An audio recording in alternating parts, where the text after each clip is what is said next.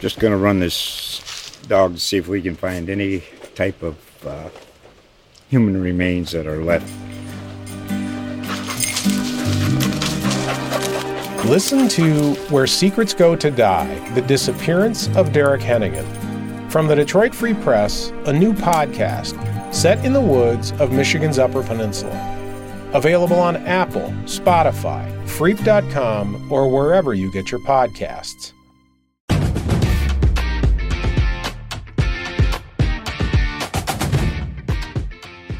Welcome in. It's a Snowmageddon edition of the Doyel and Derek podcast here with the Indy Star. I'm your host, Derek Schultz. The star of the show, as always, is Greg Doyel. And uh, hope everybody's staying safe out there, Greg, because it's getting pretty nasty outside. We're actually taping this right now on Monday afternoon as opposed to our normal Tuesday. And that's not necessarily weather related. But um, if you're been paying attention to the forecast at all, it looks like we're going to get the most snowfall here in, in the Indianapolis area since 2014 and it's it's just starting to really come down right now at three o'clock in the afternoon while we're taping this.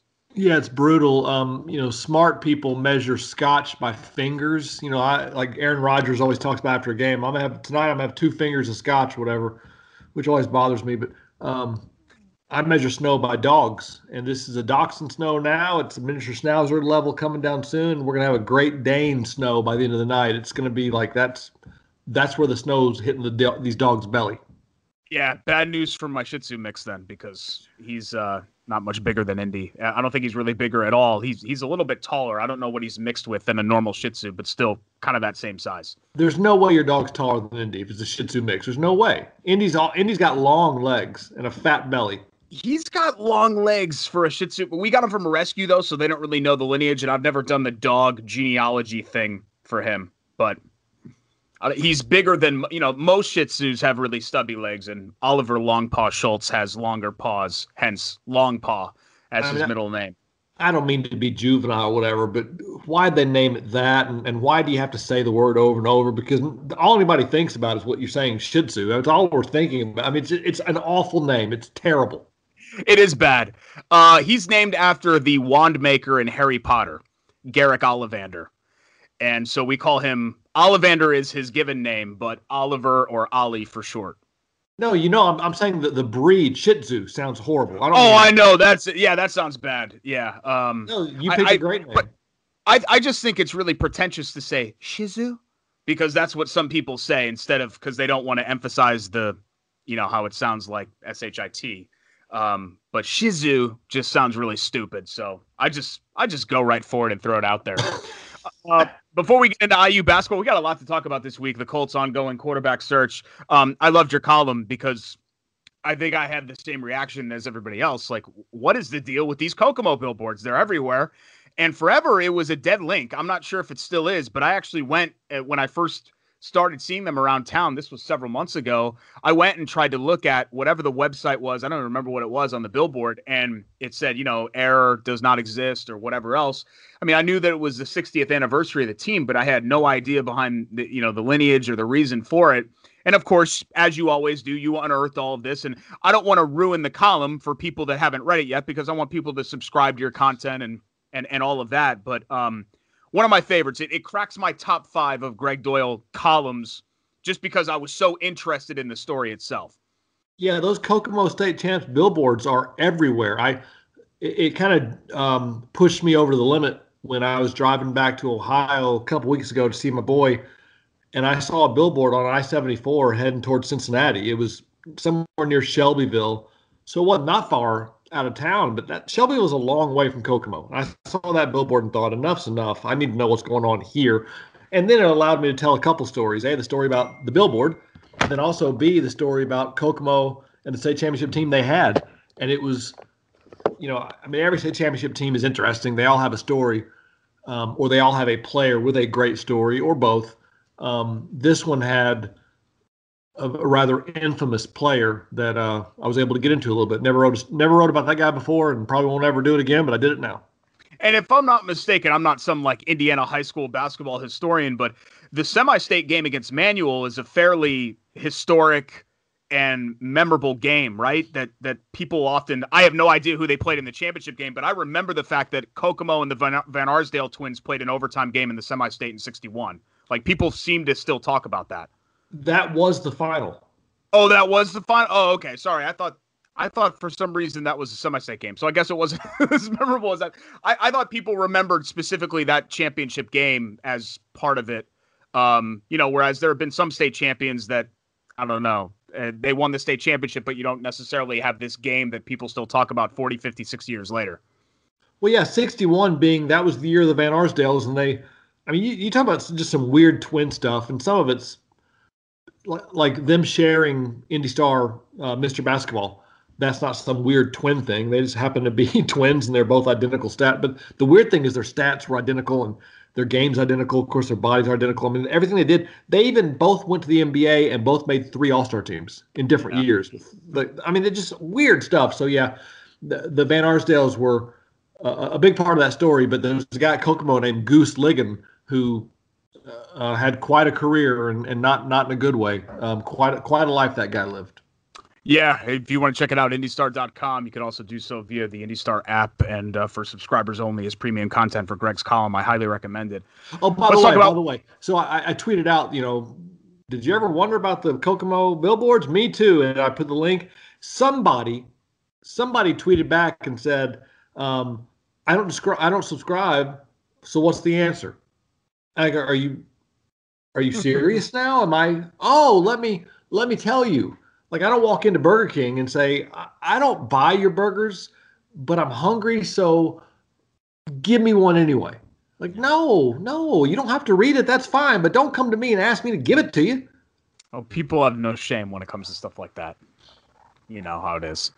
Yeah. Another one of your columns, actually, that preceded the Kokomo Billboard one, was about Indiana's lackluster performance, albeit against a very good opponent in Ohio State with Chris Holtmann, um, a guy that uh, I've always had a lot of respect for, of course, dating from his days as Butler head coach, who's done a, a really nice job with that program. But just sounds to me, Greg, like I, I know we've had kind of ebbs and flows of this season and had had to react accordingly. It sounds like you're just over it now. well, you know, if you read that story, and I know you did, um, there's different ways to lay into somebody. There's different ways you can, you know, the way I used to do it, and, and I'll do it some now, I'm sure. Like Josh McDaniels, I just went, I just laid into him. Um, there's different ways of doing it, and this way I was much more subtle. Um, I think I never really, like I mentioned that um, fourth year IU coach Archie Miller marveled at the program Chris Holtmann has built in four years at Ohio. You know, I, are people getting what I just wrote? Like they've been there the same exact number of years, and Archie's impressed with what Chris has done at the exact same time. And, and Archie said he gave a and I asked a follow up question about this and didn't get much of an answer. But I mean, I got an answer. It wasn't worth using, but he said we really didn't have a chance against their physicality. There was nothing we could have done against it. And and I'm just thinking, well, who whose fault is that? I asked him a question was, do you guys need to lift weights more? What What are you saying about physicality? And he was just saying they're Ohio State's the most physical team in America almost. But I'm just watching that game and even listen to Archie kind of explain what went wrong, and I'm thinking this is you're IU. You know, you're not you're not Illinois State going into True Value City Arena. You're IU, and you're and you're basically saying you just got punked. This is year four. That can't happen. Yeah, and you know, it's just kind of the same old song and dance with him. I, I think people are kind of tired of the excuses about toughness and physicality and all of that. And I, am kind of like you, Greg. I'm thinking to myself, well, you got to wear some of that, right? That's not just your players. You you you pick these guys, you bring them in, so you've got to get that out of them. Also, I think I think something else, you know, you mentioned the fact that both of them were hired in the same offseason. There's been a lot of talk about, oh, well, Indiana should have hired Chris Holtmann. And I don't know this for sure, Greg. I've never actually asked him myself. I don't get the feeling that Chris Holtmann was going to leave Butler for the IU job because I don't think he would have done that to Butler. But you know what? I don't. I don't know that. You know, if IU came to him with the same money that he's getting at Ohio State, maybe he says yes. I, I have no idea. That's just a gut feeling to me. That um, you know, it's kind of like the Arians Pagano thing. People are like, well, why didn't they hire Arians? Well, Arians would have never taken that job. He would have never stepped over Pagano recovering from cancer after one year to become the Colts head coach. It's just not the kind of person he is. And um, and I, I don't know if Holtmann would have ever considered IU because I don't think he would want to twist the knife on Butler like that. I know for a fact he he wouldn't he wasn't going to he wasn't he wasn't going to IU. Uh, I know that for a fact. You, you know, you can ask me, how do you know that? And you can guess how I know that, but I know that for a fact. And I also know for a fact, I mean, obviously he's there, that Ohio State was on his radar, had been for a couple years. That, you know, because Thad Matta was there and, and it wasn't going great for Thad. And I mean, and Holtmann wasn't, you know, he wasn't trying to get the job, but that was in the back of his mind. There, there's a handful of programs that are just so good, or their job is so good, or their their financial situation, whatever.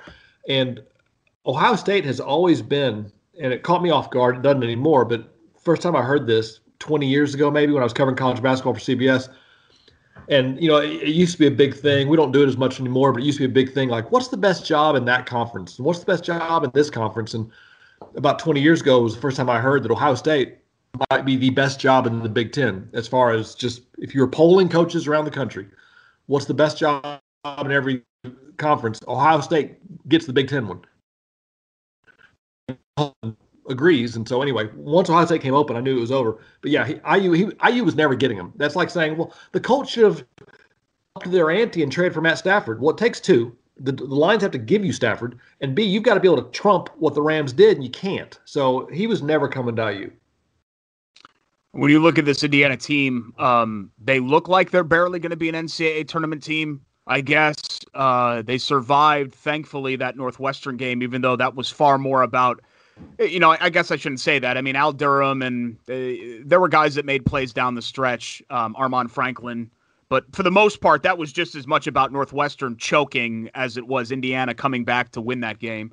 Um, we've had this discussion before, Greg, but is that enough? Do you think just just to sneak into the tournament and quietly go into the night with a play-in game loss or a first-round loss in the 7-10 game? Is that enough for Archie Miller to get a year five? Yeah, I think so. Um, and and I I would understand it. I, am not sure I necessarily would agree with it, um, but I would understand that because because last year, yeah, you have to say it was a tournament team. They you know there was no tournament, but you either were or you weren't going to get there, and they were going to get there. So you have to give him credit for you know even if you give him credit for losing the first round, that that was a tournament team. And this year, if they're in, that means he's been there four years, and the last two are when you got the tournament.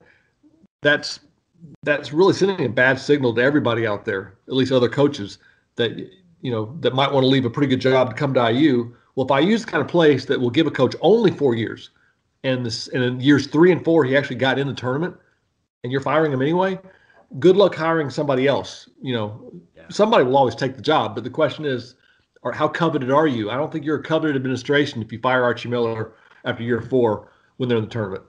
It's so frustrating because it feels like they're close.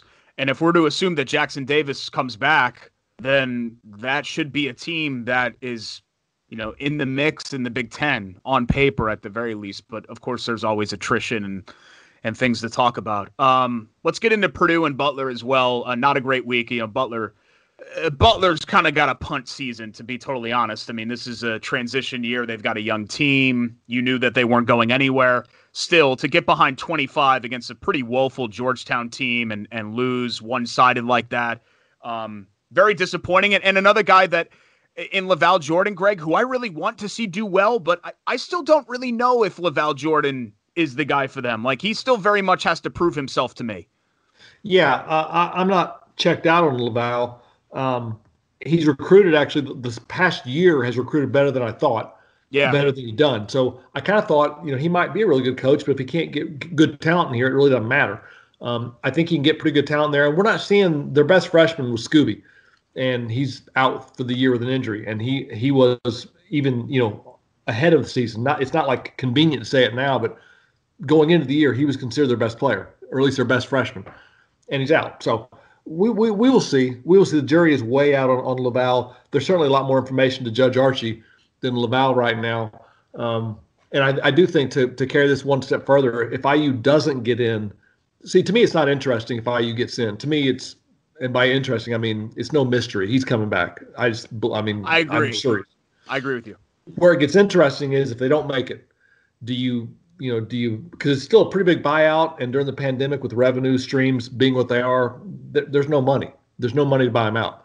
So I, I don't know. Do you do you, do you fire him after year four? I I mean, we, I'm not sure we're going to find out because I, I think they're going to get in, but it's going to be close.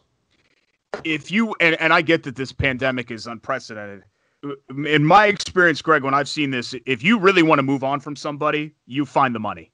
You know what I mean? In these major college athletics, these donors and all of that. I know, I know, you know, Indiana's not Texas per se, but they're also not, as you mentioned, Illinois State.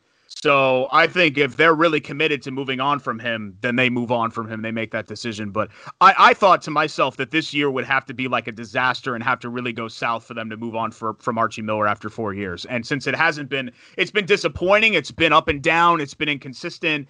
I, I wouldn't define this season as a disaster for Indiana. You know, losing to Northwestern and getting swept by them would have made it kind of a disaster. but they avoided that luckily last week. Uh, and then Purdue it's weird because Purdue is overachieving in the grand scheme of things, but you know they had kind of two games in the last two weeks that they really had no business losing. They they didn't close out Maryland, and they lost to a Maryland team who's not great. And Minnesota, they they dominated basically the whole way. I mean, they they had that game firmly in their grasp, and they just kind of let it go. And we we could sit here and talk about officiating. You know, I didn't love every call. Um, Minnesota got every break and every bounce. That kid banking in a three was total slop in the final minute, but you know, it happens. I, I guess it kind of feels good to be disappointed by Purdue, doesn't it, Greg? Because it, it shows that, you know, the expectations bar, we've raised it from where it was, let's say, in November or December.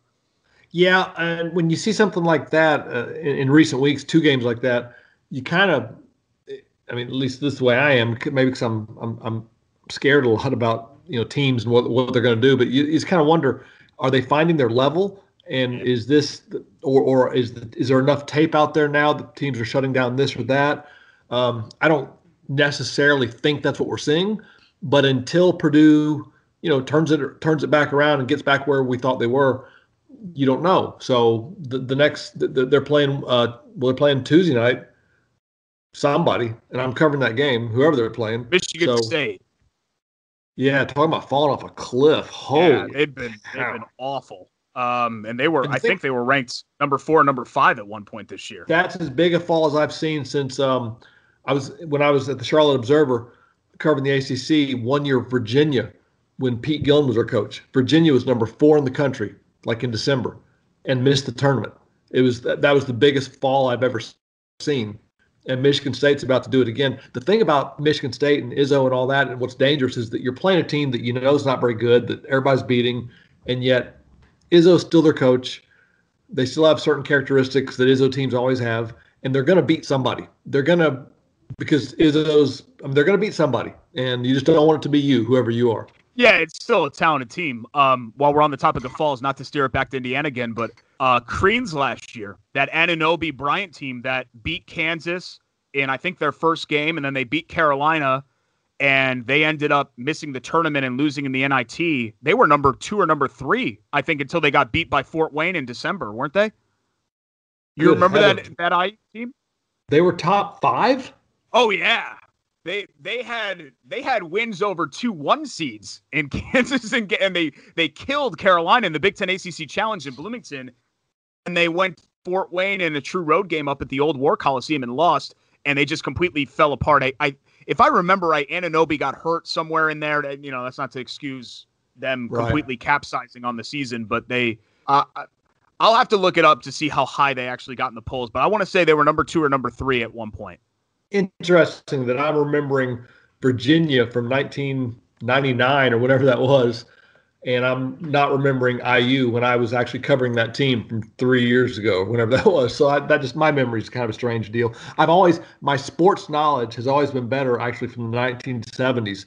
I grew up reading. I mean, there wasn't much to do in Mississippi, so I read the Sports Almanac and just you know read all this stuff and so i've always known super bowl winners and world series and nba champions from the 70s much more than the last 10 years even in, in games that i've been at it's very strange yeah they were number three on november 27th and uh and lost to or november 22nd lost to fort wayne and then beat carolina and they were still in the top 25 as late as the second week in january and then um yeah, just ended up falling off. I mean, we all know what happened with the 7-Eleven in the Big Ten and Tom Crean his job.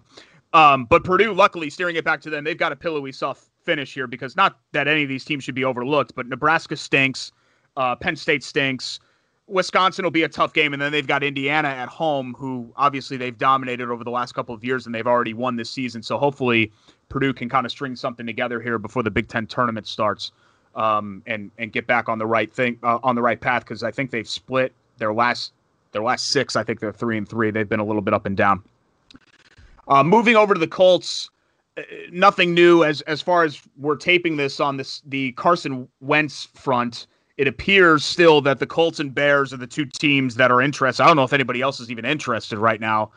And from the reports specifically in Philly, Greg, it seems that um, that the Eagles want more, and Chris Ballard is holding the line with whatever offer is on the table there. Um, I think it was a first rounder and a third rounder or something like that.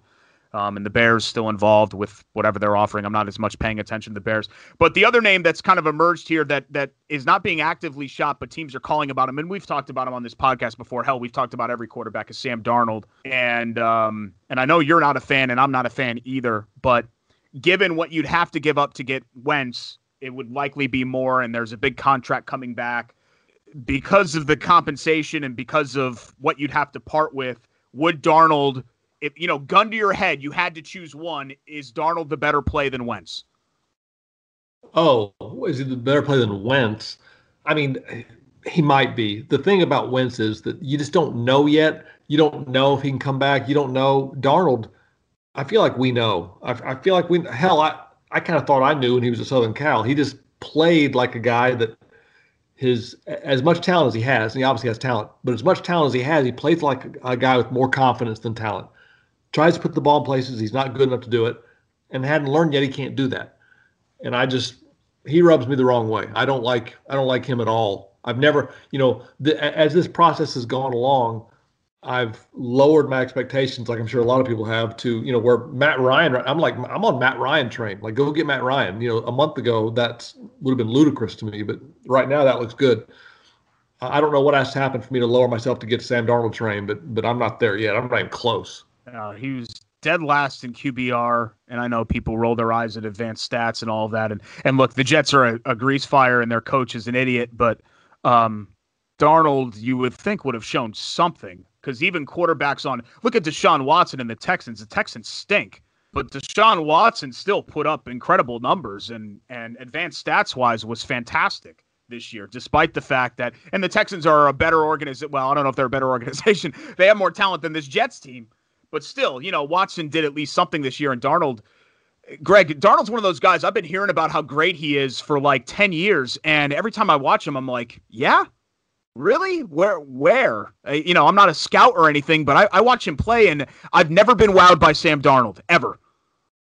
Yeah. Like, you know, the, the quarterback of the Bills, Allen, even when he was a rookie and not putting up great numbers, you, you see glimpses. You're like, okay, that's special. Okay, that's special. Okay, that's special. You see glimpses of these guys Dar- I've never seen a glimpse of Darnold. I've never seen anything. I mean, I'm sure he's got highlights. I mean, he's thrown some touchdowns. I'm sure there are, are plays where he looks like he's good, but I've never gotten the sense that there's something really special there. And and the thing about Darnold, the reason why I'm so anti-Darnold is I don't think he'd be any better for the Colts than than one of these older guys. I mean, he's probably better than Fitzpatrick because Fitzpatrick's about to be 50. But you go get someone like Fitzpatrick or somebody like that and you're only committing yourself to a year, and you're, you're you know you're kicking the can a year down the road. But that's what you're doing. But if you get Darnold or Wentz, you're kind of saying this is our guy for a long time, yeah. and I don't like that at all. Not any. I'm still thinking that they're gonna go down the veteran road, like you mentioned. Um, Mariota's another name who I, I always, you know, another guy that I was never wowed by and never did anything in Tennessee except underachieve. Um, but something like some combination of Mariota and a draft pick. Um, and I, I don't know how this is going to go. The mock drafts are all over the place, but if, if somebody like Lance or Fields or Wilson somehow dropped to like the lower single digits or even into the the early double digits, I wonder if Ballard would get really aggressive and make a move. But of course, we have no idea what's going to happen in the draft, and people always overpay for quarterbacks. So you know, I saw one draft that had both of those guys falling out of the top eight, and I, I can't imagine that that happens. Uh, I'm sorry for Lance and uh, and uh, Fields. Yeah, with Ballard, I I don't have a sense at all with that guy, and and he's really either he's really really good at at not giving you any indication of what he's doing, or it's possible that he goes by the seat of his pants all the time, and even he doesn't know. Um, and, and, look, he's really good. I think he's really good. And some people think that folks like me are too high on Ballard. I don't know. I mean, I look at that roster. and I I like it. I like that roster a whole lot. Um, and maybe his gift is that he does go by feel, and he really doesn't even know himself what he's going to do until draft day rolls around. I mean, who the hell knows with that guy? I don't know why he's so good. I just know he's good, but I also know I can never guess with him. I never, and it's hard to guess with any NFL GM. They're all going to be hiding stuff, but I, like, I don't even try anymore with him. I used to try. I don't even try. Never mind. Yeah, and good for him for playing his cards uh, close to the vest. That's what you should do instead of being real mouthy about it. Or, you know, you go back to the early Grigson and Irsay days where Irsay was talking about suitcases full of cash and hopping on the plane. And it just felt like he, he was desperate to get that out there that the Colts were about to make big splashy moves. And then the splashy moves were always, you know, Darrius Heyward-Bey or Trent Richardson or all these guys who were, you know, couldn't play uh, or their careers were very short lived here. Um, I, I always feel obligated to talk about the Pacers, even though there's there's just really not much to say. They they thankfully ended their losing skid. They won the final two games of a three game road trip after an embarrassing first half performance in Brooklyn. Uh, they beat a terrible Pistons team and then and then went and beat Atlanta. Um, amazingly, the Pacers at 14 and 13 are actually fourth in the East right now because the East stinks, which is, I guess, good news for the blue and gold. But you know, really, eh, to me, Greg, there's there's not much that's going to change my opinion of them until if and when LeVert comes back and if and when Warren comes back. I, I, would like to see them with all their bullets in the gun. But as this team is currently constructed, to me, you know, the, the regular season success thing, we kind of talked last week. It's almost a waste of time wondering if the Pacers are going to win 45 or 48 games or whatever else. To me, it's just not even relevant. You know, get to the playoffs, win a first round series, and then that's the bar for them. Anything short of that to me in, in the season is a disappointment. I think, and I don't know who's in the top of the seedings. I Philly's in first. I think avoiding avoiding Philly and Boston in the first round is what they need to do. They play means. Boston right now in the four five because Boston just fell below them, so they'd be Boston and Indy in the four five series. Well, that's another team that's just they're so much better than that. So I, you're yeah. telling me Boston's five. What is ten? Are the Raptors two? Uh, I think Milwaukee. Let, oh, let me the look. Bucks. Oh, good heavens. Oh, good heavens. Yeah, never mind. Uh, never mind. Oh, I don't like Milwaukee, any of those matchups. Uh, yeah, here it is. Uh, Milwaukee two, Brooklyn three, and then as you mentioned, the Sixers are one, who you definitely don't want to see because the Sixers, you know, I don't want to see any of those teams. Sixers the Pacers, Pacers I don't want to see. I don't but see the, rest of it is, you know, Toronto, the Knicks, the Hornets, you know, the Heat. Everyone else has been kind of mediocre to bad. Boy, how, so weird how the Heat fell off a cliff too. But yeah, the, the Pacers that they're just playing single um, their hand tied behind their back. And, and J. Michael of our paper had a really nice story about how, how teams are reacting to the Sabonis Brogdon pick and roll by by guarding it in a different way. It's really kind of taking away a lot of Sabonis's creativity, which is the genius of that pick and roll. Is that Sabonis is just um, so they're they're kind of making Brogdon beat them with mid range jumpers, and that's the worst shot in basketball, as we all know. So the Pacers and Bjorkgren's good. Um, I mean, he's, he's said to be really good, and I believe he is good. He's got to figure out a way to tweak that tweak because right now they're getting beat on the pick and roll on offense. Yeah, and I'm fine with.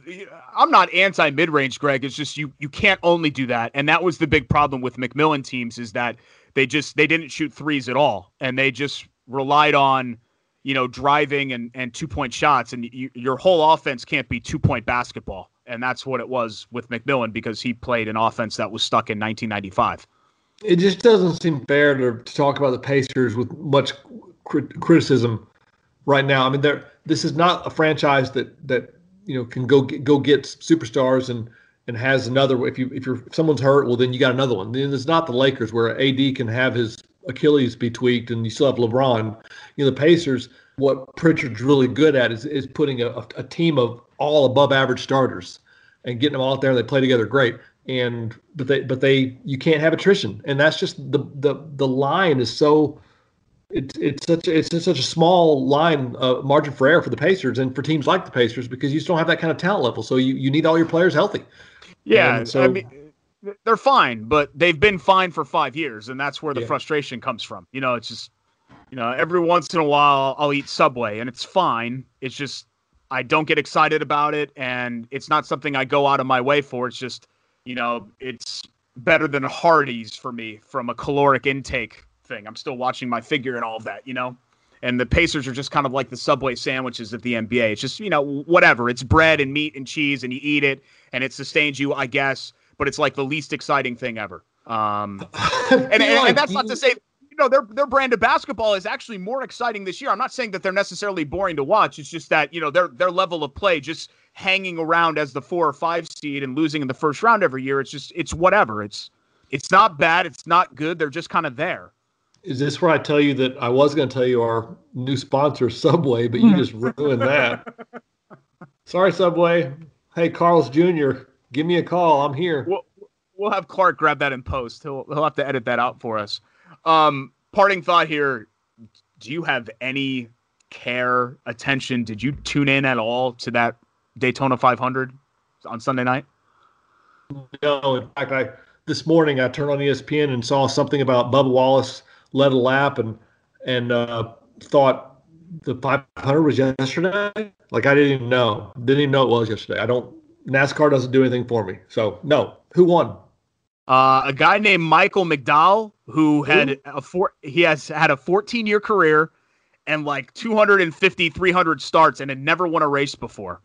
But Logano and Keselowski crashed into one another. You know, Keselowski tried to make a pass and Logano blocked him and they they made contact. They crashed and McDowell emerged from that wreckage. And you know, every once in a while you have that where you just kind of have um, you know, a slot machine winner at Daytona uh, because of the super speedways and all the wrecks and all of that. So I, I think one beauty, and not to play, you know, like uh, make this a competition, but one beauty of the Indianapolis 500, Greg, is that you really don't have fluke winners. Um, you know, a lot of people said, "Oh, Sato, that's a fluke." Well, he backed up that fluke by winning another one. Like he's he's a great driver, and particularly at Indy, he'd always run up front. But you've got you know Trevor Bayne and um, Derrike Cope, and you've you've got a couple of others over the years at Daytona that have just kind of they've won, and then you've forgotten about them forever. Yeah, and even Rossi in real time felt like maybe this is a fluke because you know he, he coasted across the finish line several a couple years ago with literally no no gas, but he, he used the gas fuel to beat the whole. No one else, everybody else had pulled over and pit, pitted. So in real time, that felt like maybe it was a fluke. But now we see just how gifted Rossi is as a driver, and so now you realize that yeah, he played the gas game right, but he was also gifted. He's gifted. So I like what you're saying there. I think the thing with Rossi was that everyone knew he was super talented. It's just that specific year they weren't expecting him to park it in victory lane, and of course he ended up doing that because everything fell his way. And now it's funny with Rossi because the racing gods always pay you back, right? Like the last couple of years, it feels like everything's gone wrong for Rossi, where he, he had the tire issue in qualifying a couple of years ago, and I, I thought that he had the best car even last year and was unable to um, to find a way to win that race. Had the penalty, if I remember right. I I was there. I was there and don't have any idea what you're talking about. I don't even know who won. I was there. Don't know who. Did Sato win again this year? Yeah. right? I was yeah. there. We need to, I wrote about we it. need to talk about uh, sports from 1999 again and get back into like Sean Singletary and you know UV Bryant Stith and UVA basketball. Cale Yarborough. I can talk Cale Yarborough all day. Jeff Conine, um, Edgar Renteria, Ooh, Craig now you're talking the language. Yeah, Conine. Conine, by the way, was a world class handball player. Really? World class. I would think I don't know much about handball, but I would think a lot of the skills translate because of the hand-eye coordination, right? From from playing baseball. And maybe he was world class racquetball. So forgive me. He was world class at something with a ball and a hand or a racket, and it wasn't is tennis. He, is he like Mr. Marlin? I mean, it's not much. I know it's not much of a fan base down there, but wasn't he with them forever and like one of their first players and the whole deal? He was Mr. Marlin. They traded him away, or maybe he went in free agency to the Orioles. But I mean, he was Mr. Marlin when they were not any good. He was like the face of the franchise when they were just trying to win. And then they've had a couple years they threw money at the problem on a couple couple rings. But yeah, he, he might still be he and Alex Fernandez and uh, yeah, they've had they've had a they've had a couple guys that were really really popular, kind of exceeded what you would think down there. It's it's a very strange fan base. I mean, you, you talk about weird fan bases. The Miami baseball fan bases. It's very tiny and passionate and strange. It's still weird for me to call them Miami. I still call them Florida all the time because I, you know, hell, I still call the Raiders Oakland. So that's been tough for me as well. And the Um, Rams, what's- yeah, the Chargers of San Diego to me. yeah, Chargers. screwing that up. Uh, what do you got cooking for this week that you can tell us? We got a Pacers game on Monday night. Got Purdue on Tuesday night. Um, I'm working on a couple things. I, I mentioned it last week. I think uh, I'm, I'm working on something on the IHSAA and how they continually do the wrong thing when it comes to eligibility. I'm working on that one. I'm actually working on a story right now on on homelessness um, in sports, homelessness in in our city. So that's really all I'm going to say about that one. So I got a couple things I'm working on. Looking forward to all that. IndyStar.com if you want to check that out. Also, the Kokomo billboard. Greg isn't going to tell you the story. You have to subscribe to read that. And it's a great one. Definitely worth your time. Uh, Query and Schultz would be Wednesday instead of Tuesday, like it normally is because of the snow. We were unable to tape today, but you can check out our website, QueryandSchultz.com, or go to ISCSportsNetwork.com and, and find me um, through that platform as well. Until next week, Greg, we'll see you then. Stay safe out there with all the snow. And warm. See you, Derek.